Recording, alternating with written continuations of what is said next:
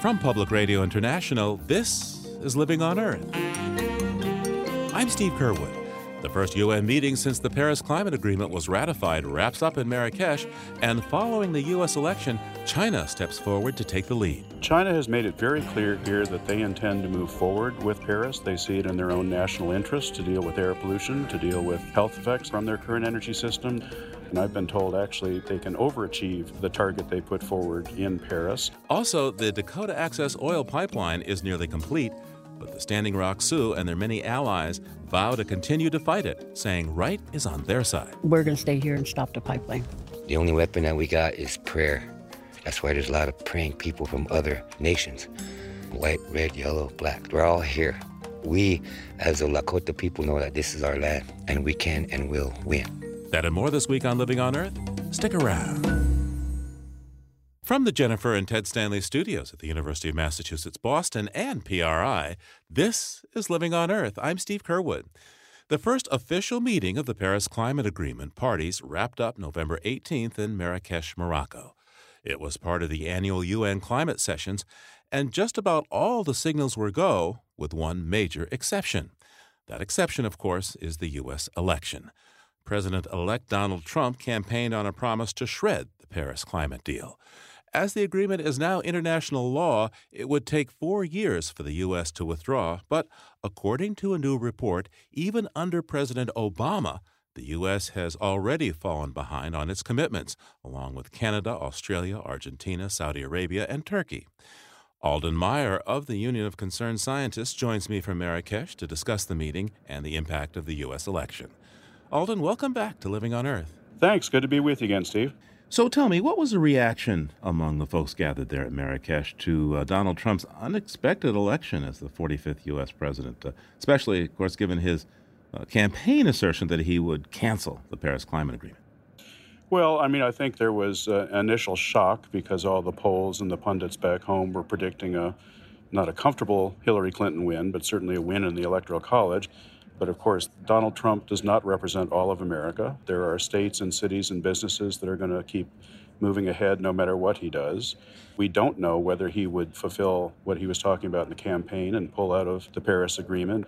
So people should just hold their horses a little bit and, and wait to see what developed. Let Mr. Trump get his uh, transition team in place, get his key nominees in place, and then see how it played out. What it has done, however, over the last week is generate an unprecedented a sense of solidarity among all the countries here. Country after country has said that they intend to move forward to implement and strengthen Paris. You've seen that from subnational governments, from California to Ontario to German states and others.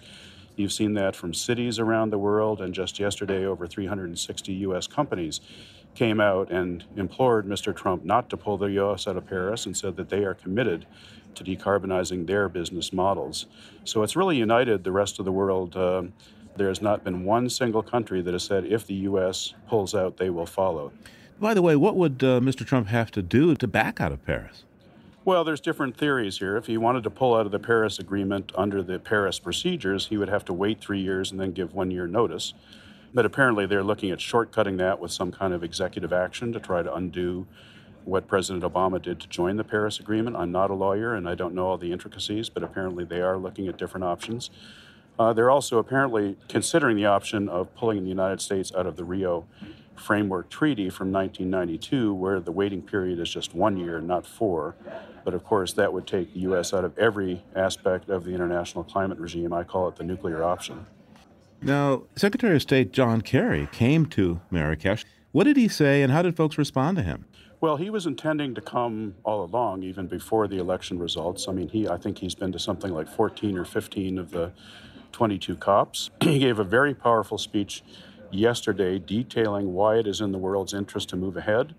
He was talking about the impacts on the United States. He also talked about the clean energy revolution, the rapidly falling prices for efficiency and renewable energy technologies, and how this can be a driver of economic prosperity for countries that move in this direction, including the United States. He talked about the large number of clean energy jobs that have already been created across the United States, and he said that he thought it would be strongly not in the United States' interest to pull out. It would hurt our standing in the world on other issues like security and trade that a Trump administration will care about, and he urged them to proceed cautiously and not act hastily. What about the role of China now, the biggest emitter? China has made it very clear here that they intend to move forward with Paris. They see it in their own national interest to deal with air pollution, to deal with uh, health effects that they're seeing from their current energy system. They see also advantages to maintaining leadership in the clean energy technologies of the future, from advanced vehicles to renewable energy to battery storage. They have no intention of pulling back, and I've been told actually privately by people in China that they anticipate they can overachieve the target they put forward in Paris. They have also said they would hope that the United States would stay in. They've had a very productive dialogue with the U.S. over the last several years, and they would welcome that to continue. But they made it very clear that if the U.S. decided to withdraw under Mr. Trump, that they would continue to try to provide leadership on this issue. China has been ramping up its uh, contributions to support vulnerable countries through so called South South financing of investments in clean technology and adaptation strategies. So I think from a geopolitical perspective, actually, it would create an opening for China to enhance its influence and standing in the world if the United States vacated the field. At the Marrakesh session, uh, how concerned are the less affluent countries about adaptation funding? Well, that's been a big focus here. They would like to see adaptation funding ramped up. Uh, right now, it represents roughly 20% of the total funding from developed countries, the other 80% being for mitigation technologies. Uh, many of the vulnerable countries believe that that ought to be more like a 50 50 ratio because, as they say, it's very difficult to mobilize private finance uh, for investments in adaptation. There's not as much opportunity to make profit in that space as there is in clean energy technology. Uh, they're making very clear that uh, as a result of the delay in reducing emissions over the last couple of decades, the adaptation financing needs have been mounting. And I think this will continue to be a major uh, political demand of vulnerable countries in, in years to come. At the same time, the U.S. has released a deep decarbonization strategy to rapidly reduce U.S. global warming emissions by the year 2050. So, Alden, what does that plan involve, and, and how relevant is that plan with the incoming Trump administration? Well, the U.S. did release uh, that plan yesterday, Steve. It, it, looks out to 2050. It looks at a range of scenarios. Uh, most of them aimed at what it would take to meet the existing 80% reduction goal by 2050, but one scenario also looking at going farther. Germany also released their plan earlier this week, looking for as much as a 95% reduction goal by 2050. And yesterday, Canada and Mexico joined the U.S.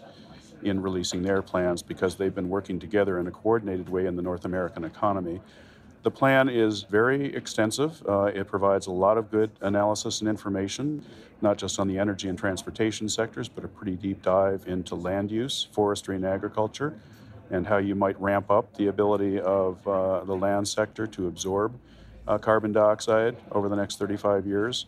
It looks at the potential difficulties with carbon lock in of infrastructure, that looks at electrification of the vehicle sector and integration with uh, the electricity sector and issues like storage and renewables integration.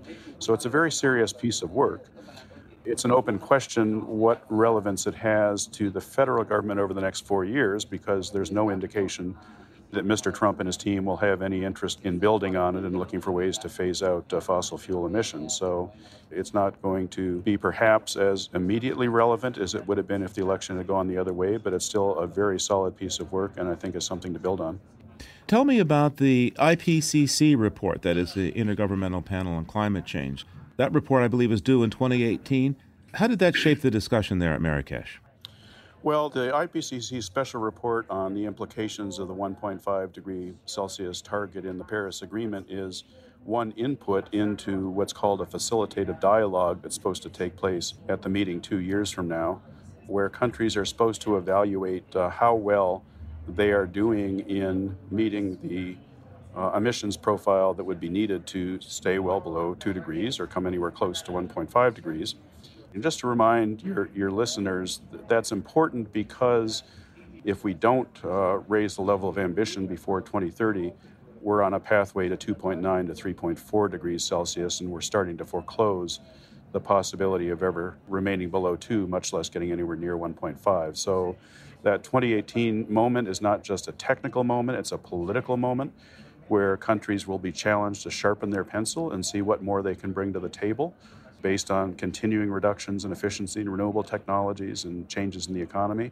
And it's certainly a moment that international civil society will try to make as high profile as possible. Alden, you've been going to these meetings for a long time.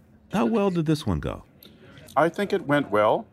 I think, in terms of the decisions and the technical work, it checked all the boxes. It, they agreed within two years to try to complete negotiation of the detailed package of implementation rules under Paris on things like accounting for land use and reporting of emissions by countries and setting up uh, carbon markets under the Paris Agreement.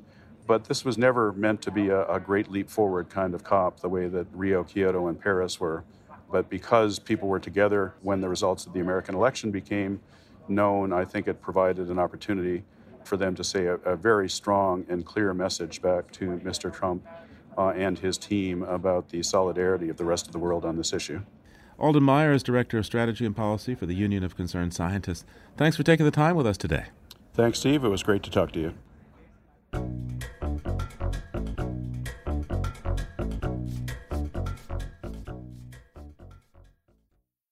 If you like what you hear on Living on Earth, please join us with a gift of $5 or more.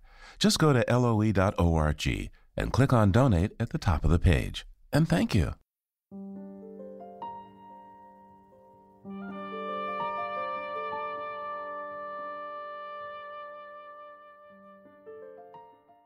The Army Corps of Engineers has delayed a decision to allow the builders of the Dakota Access Pipeline to tunnel under the Missouri River, pending more discussions with the Standing Rock Sioux Nation. But the companies behind DAPL immediately went back to court claiming the delay was based on politics. They may be looking to the incoming Trump administration for a more sympathetic regulatory environment. Thousands of Native Americans and supporters have squared off for months against the builders, led by Energy Transfer Partners, over the $4 billion oil pipeline. Work is nearly complete, but the Native Americans say the risk to their sacred sites and to the water supply for the Sioux and 17 million other Americans is too great to allow the pipeline to cross the river. Reporter Sandy Tolan has been following this standoff in North Dakota and has our story.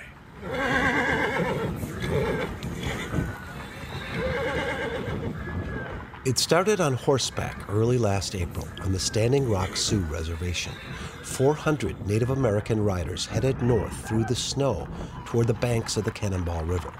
There, a few people set up teepees, foraged for firewood, built campfires, and prayed for allies in their fight against the Black Snake, the massive half million barrel a day oil pipeline.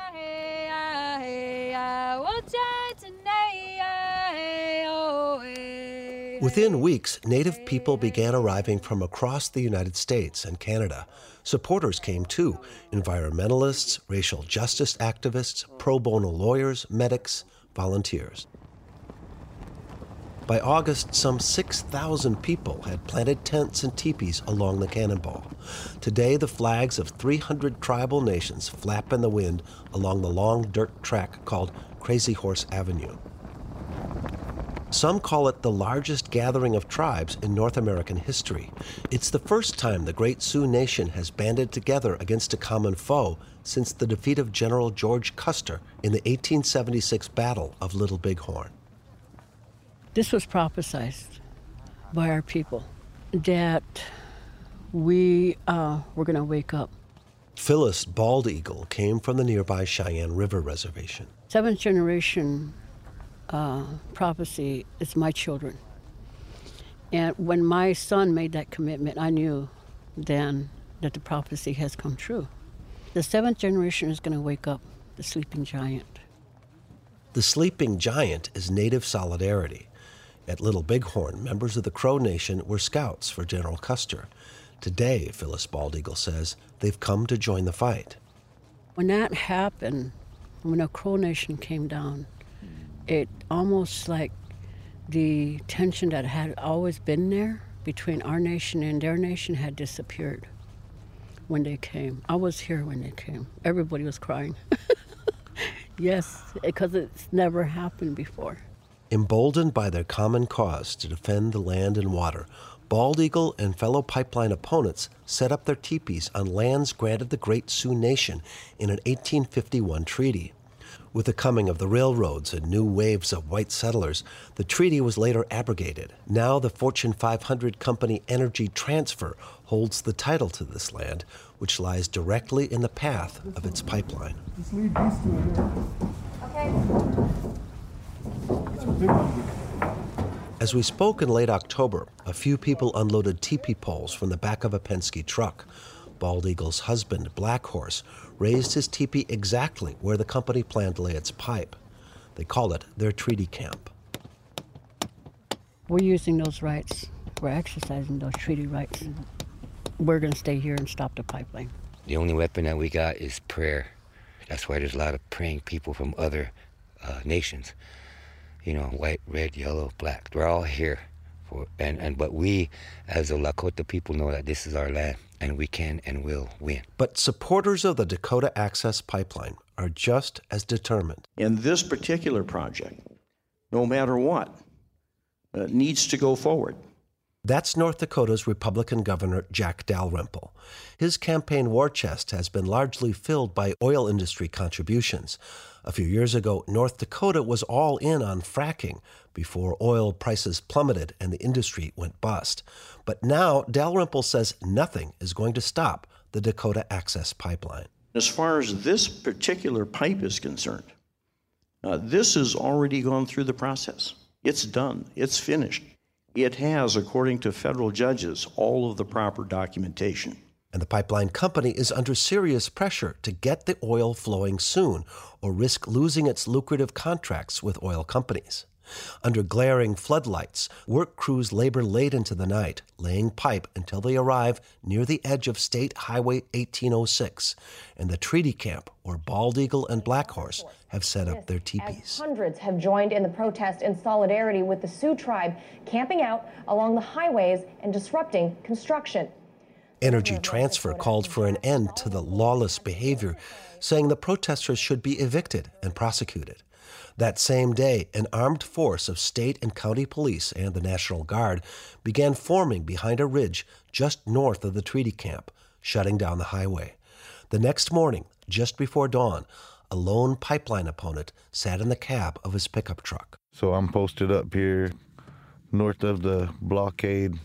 Just watching. Mekasi Camp Horinek wore a backwards baseball cap and a no pipeline t shirt. His eyes were fixed on the glow of the police barricade two miles north. From where I'm sitting here, I can see the floodlights where the uh, military camp is set up at. He's parked in the middle of the darkened highway, looking toward Fort Rice. From there, 140 years ago, the cavalry dispatched troops to join General Custer at Little Bighorn. Mekasi's a member of the Ponca Nation from Oklahoma. His uncle was a founder of the American Indian movement and took part in the siege at Wounded Knee. His mother is a respected native rights activist. And Mekasi, like others who've come here, calls himself a water protector. We lived along the Missouri River for thousands of years.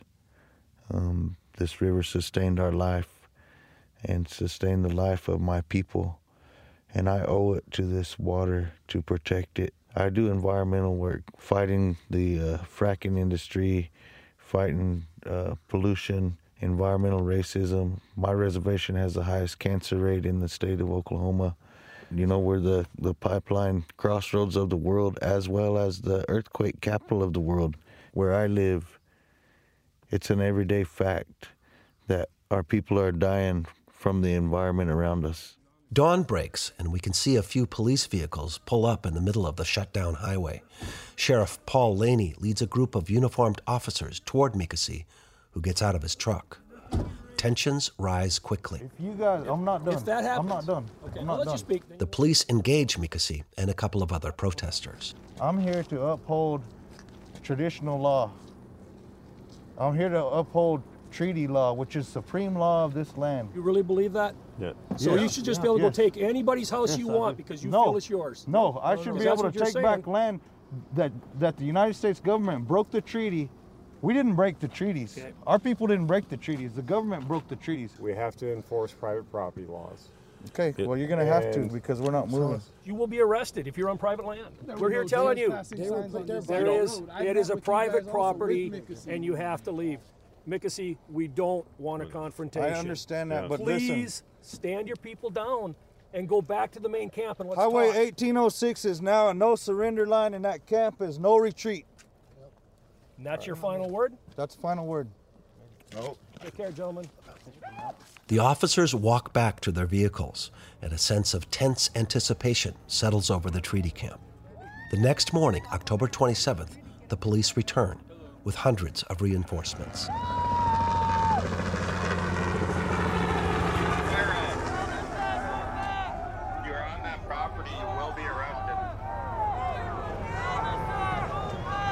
I'm looking at a line of about at least 100 officers uh, dressed in, in black and National Guardsmen uh, dressed in camouflage, and, and, then county officers dressed in khaki, uh, forming three flanks uh, on either side of military style vehicles, including a mine resistant vehicle that has been designed for use against IEDs in Iraq and is being deployed here against very raucous, but so far unarmed, peaceful resistors.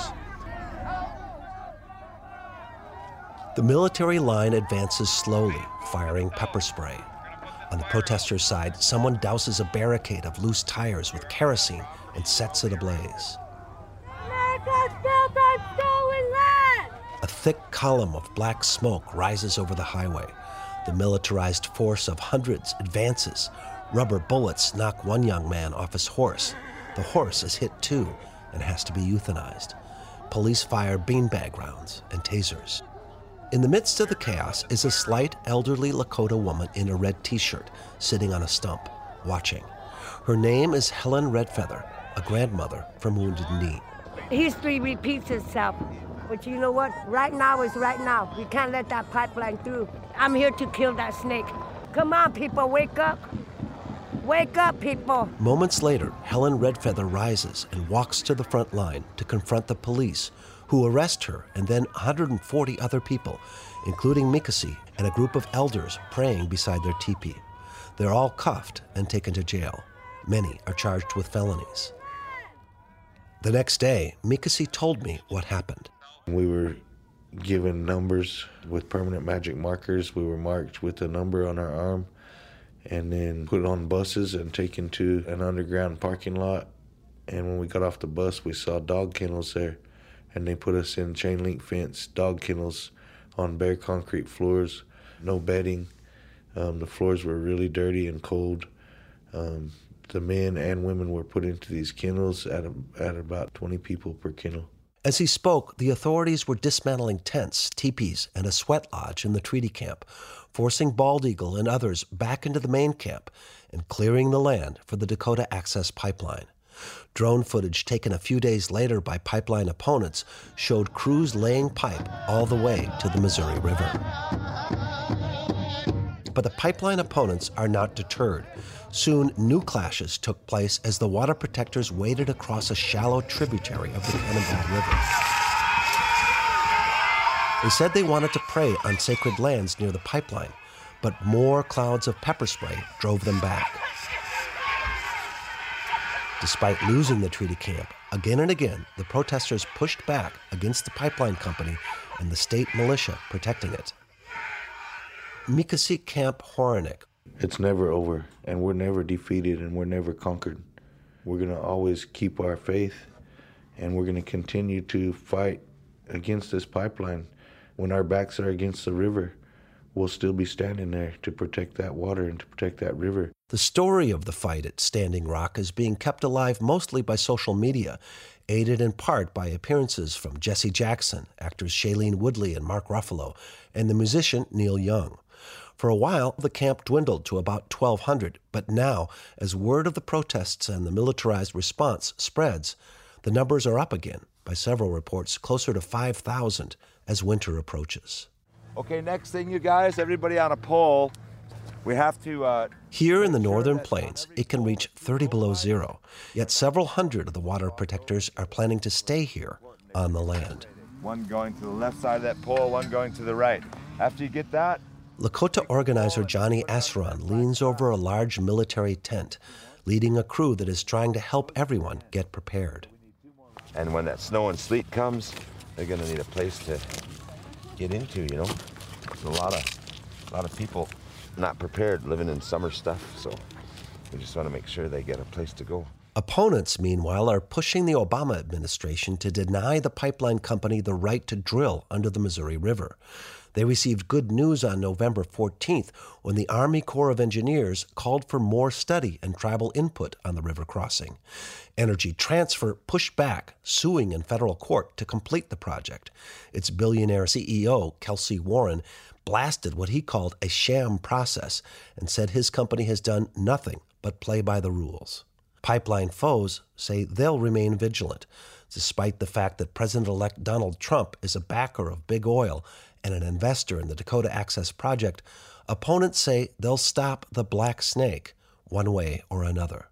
This is Linda Black Elk. The oil companies will not stop until they have literally squeezed every last drop of blood that they can out of our mother. And uh, we've stood uh, and sat idle for way too long. Um, it's already gone way too far. Black Elk is an ethnobotanist who teaches at Sitting Bull College on the Standing Rock Reservation. I get goosebumps just thinking about it because it's really incredible uh, to be able to say that you were there, that you were there at the time when everyone came together to stand up and say, you know, we're not we're not going to let this keep happening. And uh, people from all over the world, you know, who have and kind of looked out of the corner of their eye and then looked away in shame. They're not looking away anymore. They're looking at um, head on, and they're coming to stand with us.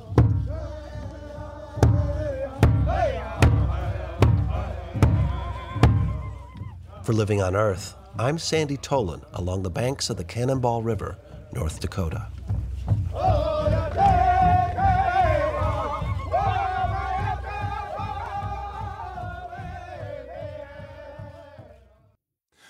As the story goes, Native Americans from the Algonquin peoples introduced the pilgrims at Plymouth, Massachusetts, to the cranberry, and the tart, bright red fruit holds an honored place at the traditional American Thanksgiving feast. Over the years, the cranberry has been juiced, jellied, and jazzed up with sugar, and nowadays it is extolled as an antioxidant and urinary tract infection fighter, though research has only shown modest benefits for younger women. Some say organic cranberries are healthier and have more flavor than conventionally grown varieties, but few cranberry growers have come to the modern organic movement. Not so the Roosh family farm near Vesper, Wisconsin, which has been family run for over a hundred years and regularly sells out its very modest production. Owner Brian Roosh is on the line. Welcome to Living on Earth. Well, thank you. Great to be here.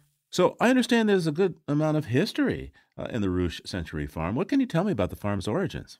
Well, back in 1879, my great grandfather moved from Milwaukee, Wisconsin to the present farm. So I'm now fourth generation owner of the farm. It's been continuous ownership in the Roosh family name for that nearly 140 years now. It was a dairy farm, of course, for many years. And then in 1990, my father, who had basically paid for the farm working on cranberry marshes in the fall while he was a young man in his 20s, planted about a quarter acre of cranberries. And as it turns out, it was the first what they call upland cranberry bog in the state of Wisconsin. Now, in addition to that, he never really believed in using pesticides, so he decided he was going to grow these cranberries without any herbicides or pesticides or chemicals or chemical fertilizers, etc.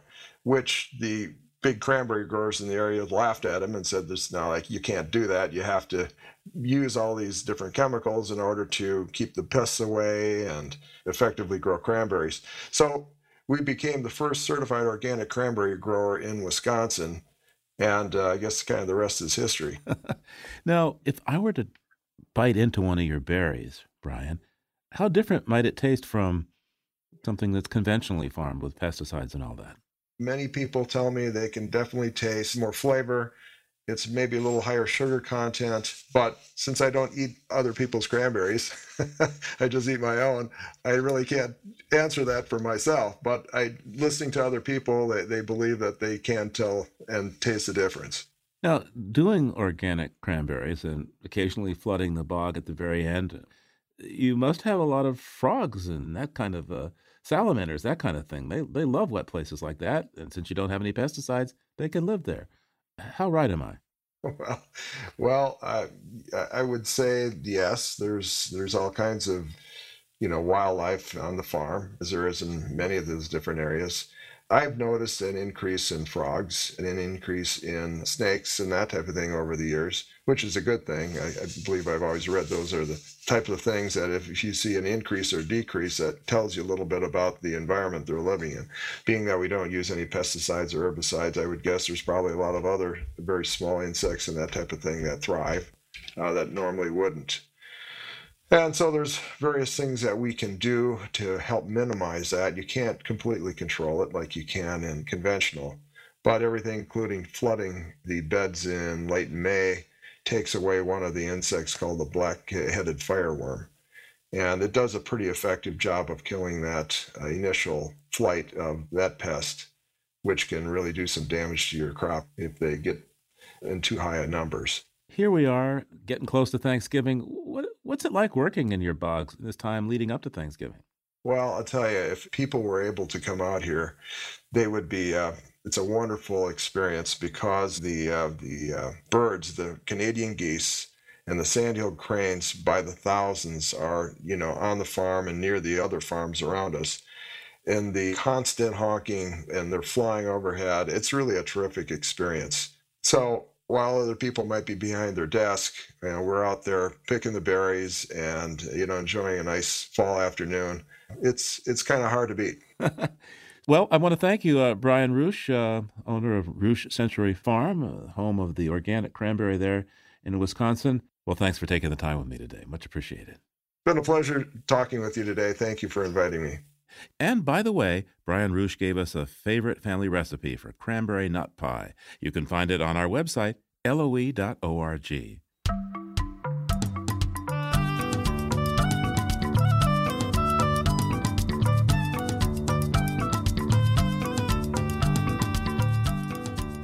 Cranberries may be an iconic food on the Thanksgiving table, but it's the turkey that takes center stage and it was the native wild turkey that John James Audubon chose nearly 300 years ago as the very first image for his masterpiece, The Birds of America. As Michael Stein points out in today's Bird Note, J.J. Audubon was not only a fine artist, but a humorous observer as well.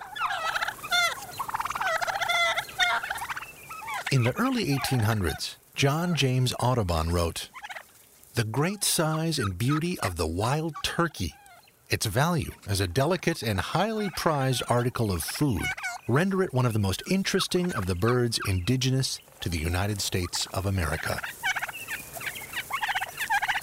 He describes how wild turkeys, which walk more than they fly, cross a river.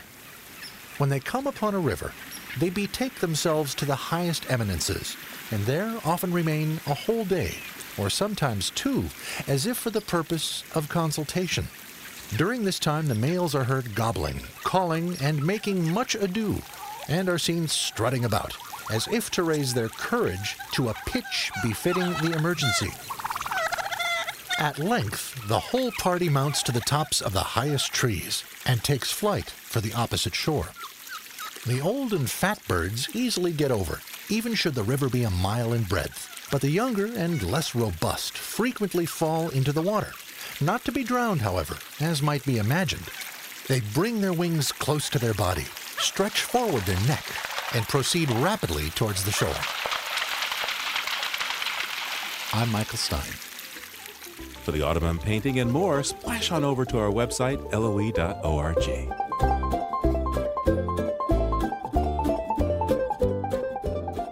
Coming up, the fun and fanciful world of time travel is just ahead here on Living on Earth. Stay tuned. Support for Living on Earth comes from the Gordon and Betty Moore Foundation and from a friend of Sailors for the Sea, working with boaters to restore ocean health. It's Living on Earth. I'm Steve Curwood. Time. Everybody knows what it is, but few, if any of us, can elegantly define it. And with the concept of time comes the appeal of time travel in the world of fiction, as if showing that the river of time is navigable, and thus we might be able to control it, or at least better understand it. We turn now to author James Gleick, who recently wrote Time Travel, A History. Welcome to Living on Earth. Oh, thank you. I'm delighted to be here. Our pleasure. So, first, I have to ask you, what was your main inspiration for writing about time travel? Well, I've always loved time travel stories. When I was a kid, I read science fiction. In those days, it was mostly space travel. But once in a while, there would be a time travel story. And, uh, and I think I realized pretty quickly that those were especially fun and they weren't all that easy to find. Anyway, that was a long time ago. What really made me think, aha, this is a book is when I discovered that time travel hasn't always existed. That is, it always had, it hasn't always existed as an idea in the culture. It's incredibly new, and it really starts with H.G. Wells in 1895 writing The Time Machine. At first, I thought that's kind of impossible. It's such an obvious idea. Why shouldn't everybody have, all through history, have imagined? But really, people didn't have those fantasies. And so that's the initial motivation for writing a history of time travel is to figure out why it didn't happen all through history and then what changed in the late 19th century to suddenly make this such an inspiring idea. Very early on in your book, you address the very question of time. What is time? And share with us the answer that you offer up in the book. What is time? well, no. Well, now I wouldn't want people to think that I'm going to give them a final answer to that question. That would be hubris. But I did realize somewhere as I went through this project that I wasn't just writing a book about time travel. I was writing a book about time because you can't really understand time travel unless you start to make up your own mind about what time is. And it's a real puzzle is time something that we are moving forward through at our plotting pace of one day per day? Or is time a river that's carrying us forward? There's a favorite metaphor. Is time a quantity that we store up so that we can waste time and save time? And another part of the story I'm telling is that on the one hand, you've got these science fiction writers or literary writers who are exploring the nature of time with more and more enthusiasm in the 20th century. And on the other hand, you have physicists like Einstein who are completely upending previous notions of time. And then there are philosophers who are almost left by the wayside, who are the ones who thought that time was their business in the first place, but the physicists take over from them. And we're all in the same boat that's what I finally conclude is that there's no nobody owns this question. Even the physicists don't own it. And all of these people are learning from one another. And I do hope that by the end of my book, there is a certain amount of clarity, a kind of illumination of how to look at time from different angles. As well as scientists and the physicists being affected by these concepts of time, what was going on in, in the literary world beyond, of course, Mr. Wells himself? That's a good question because when I started out, of course, I thought a history of time travel was going to be mostly about science fiction writing. But it, it turned out very quickly that you could see a huge watershed moment across the whole culture at the beginning of the 20th century when everybody was thinking about time in new ways. And even before the pulp magazines, all sorts of great writers were turning and twisting around ideas of time. I'm thinking of Marcel Proust, who was almost a contemporary of H.G. Wells, whose masterpiece, In Search of Lost Time, uses tricks of memory and is immediately a new kind of time travel. And then James Joyce and Virginia Woolf twisting our ideas of time into knots and thinking about time in the most extraordinary and complex ways. All of these people reshape the way we think of space and time in the world we live in. And they're time travelers too, as far as I'm concerned. I think one of the most interesting things that you talk about in your book is the enormous impact that this concept of time travel had on culture at the turn of the century, culture and science you know, about the same time that we really start working with electricity, which is sort of more or less instantaneous. Why was time travel such a paradigm changing idea for these folks then? A lot of things were happening all at once at the end of the 19th century. During the 19th century, going back before that, even to the Industrial Revolution, the pace of change was speeding up. You had railroad trains, steam engines, and you had the telegraph sending instantaneous messages from one place to another. And these developments interacted with one another so that the train needed to be on time when it got to the station 100 miles away. And not only that, the sun was in a different place. So we had to develop time zones. We had to learn to synchronize our clocks. And all of these things fed into a more complicated understanding of time was. I mean, even now, when we think about time zones or daylight savings time, or the international dateline. I don't know about you, but it makes my head spin a little bit even now to think that there's a line on Earth where when you cross it, the day goes from Tuesday back to Monday, and that's supposed to be logical. So it was natural for science fiction writers to have fun with that stuff, but it was also essential for scientists to help us come to grips with what we really were learning about time. And so all of these things were happening hand in hand. Time travel is, you know, on that micro level, so much fun. A number of years ago, I was in Japan on a day that happened to be my birthday, flying back to the United States. And just the way that it worked in the 30 some odd hours flying, I got to have two birthday dinners complete with champagne in one, you know, some 30 hour period. Well, um, lucky you. I, yeah. I hope it doesn't mean you're a year older, though. Well, I was thinking that. I was wondering, you know, just how old am I? So we agree that uh, when it comes to really trying to figure out what time is, we're we're really challenged here. You describe that well, this new sense of futurism that H.G. Wells and then the other sci-fi authors helped to create. I'm wondering how our concept of future uh, changed as a result of these writings.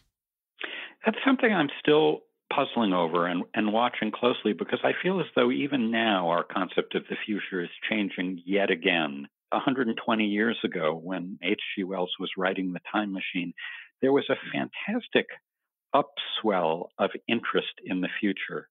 There was this round number calendar date, 1900, that was being called the turn of the century. And nobody really bothered, had bothered that much 100 years before that with the turn of the 19th century somehow the turn of the 20th century was much more exciting. There were all of these new technologies, all these electrical things, and dreams of future glories.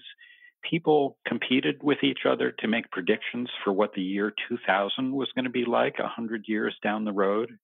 There were science fiction writers like Jules Verne who were fantasizing about submarines and space travel, and people imagined flying cars. And now, of course, we've got all that stuff.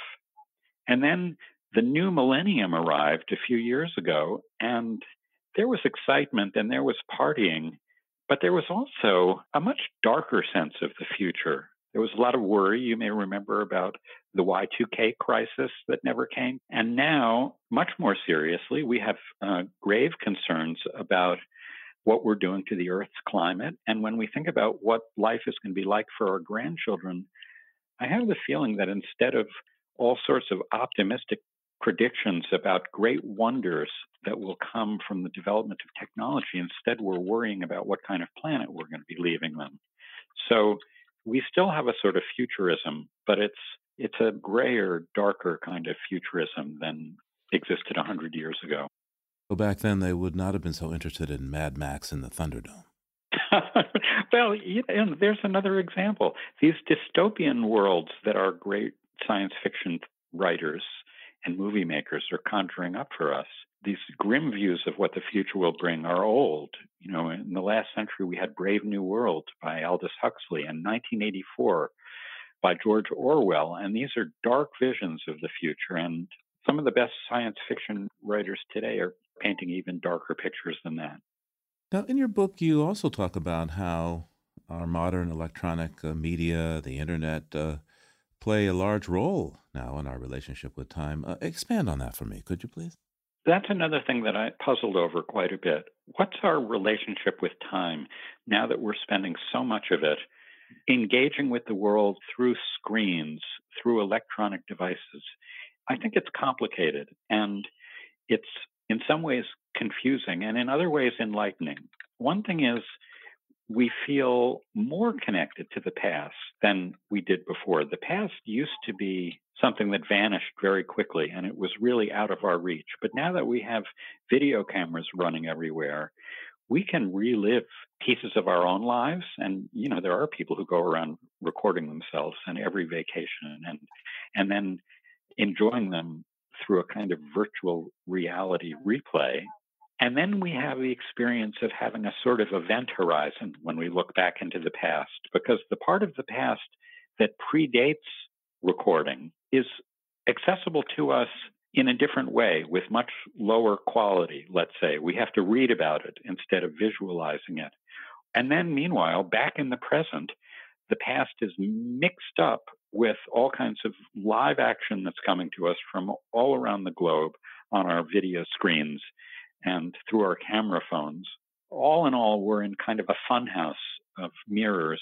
And it feels, I think, as though we're living in a kind of eternal, expanded present where our, our sense of what's now just goes on and on and on. And it's all quite disorienting. Indeed. By the way, what are the cultural differences about time travel? You know, we talked obviously about American and, and English writers, but if we were to go to China or other places in Asia, how do they view and deal with this? I think as we've become a more global society, our sense of time has become more global too. But there are tremendous cultural differences and linguistic differences. And whatever culture we grow up in, we tend not to be conscious of the ways in which the language we use shapes our view of time. If you and I were asked to point to the future, we would both, being Westerners speaking English, point in front of us, and we would say that the past lies behind us. And not only would we say that, but we would just assume that everybody thought that, right? But that's partly a phenomenon of language. And it turns out that there are cultures around the world who point behind them when asked where the future is and point ahead of them when asked where the past is. And that seems equally logical to them. They would say, Well, of course the past is in front of me. I can see the past, but I don't know anything about the future. It's behind me where I can't look. And there are other languages where the directions for past and future are up and down rather than front and back. And all of these things are valid and shape the psychology of people who speak those languages and create a sense of the past and a sense of the future that's different from our own. Before you go, James Gleick, uh, tell me if you had your very own time machine and you could push the buttons on the control panel to take you to any time period, to when would you go? Oh, I wanted to ask you that question, but you got there first when I started working on this book, it seemed obvious that the answer was the future. I knew I wanted to go to the future, and I sort of assumed that most people did. But I discovered that actually, no, a lot of people have no interest in arriving in the future or, or scared of the future and are fascinated by the past. And I can see that too. I've I've written biographies of people who lived in the past without ever having met them. And wouldn't it be great now to go back and see how much I got wrong? So I'm still going to say, if you force me to choose, that I'd like to go to the future, but it's a closer question for me now than it used to be. Okay, the future is uh, quite a wide range. When do you think you would want to go to? Well, that's another part of the problem. Who can possibly say? The world is changing so much faster than it used to be that I'm tempted to think you know, you might have said, I'd like to see what the future is going to be like in a thousand years. I sort of think in a thousand years, I wouldn't even be able to speak the same language as whatever will exist then. And a hundred years from now, it's almost unimaginable. So I think I'll just dial in 99 years and we'll see what happens. 99 years. Okay. And so if you were writing that novel, what would be happening in 99 years? Oh, no, oh no, I have no idea. And I hope we can all keep from messing things up so there's still people to talk to when we get there. So, what does it mean when I say, oh, looks like we're out of time for this interview? it means that this quantity that we had all saved up has now run out through our fingers or through the hourglass. James Gleick's new book is called Time Travel A History. Thanks so much for taking the time with me today. It's been a pleasure, Steve.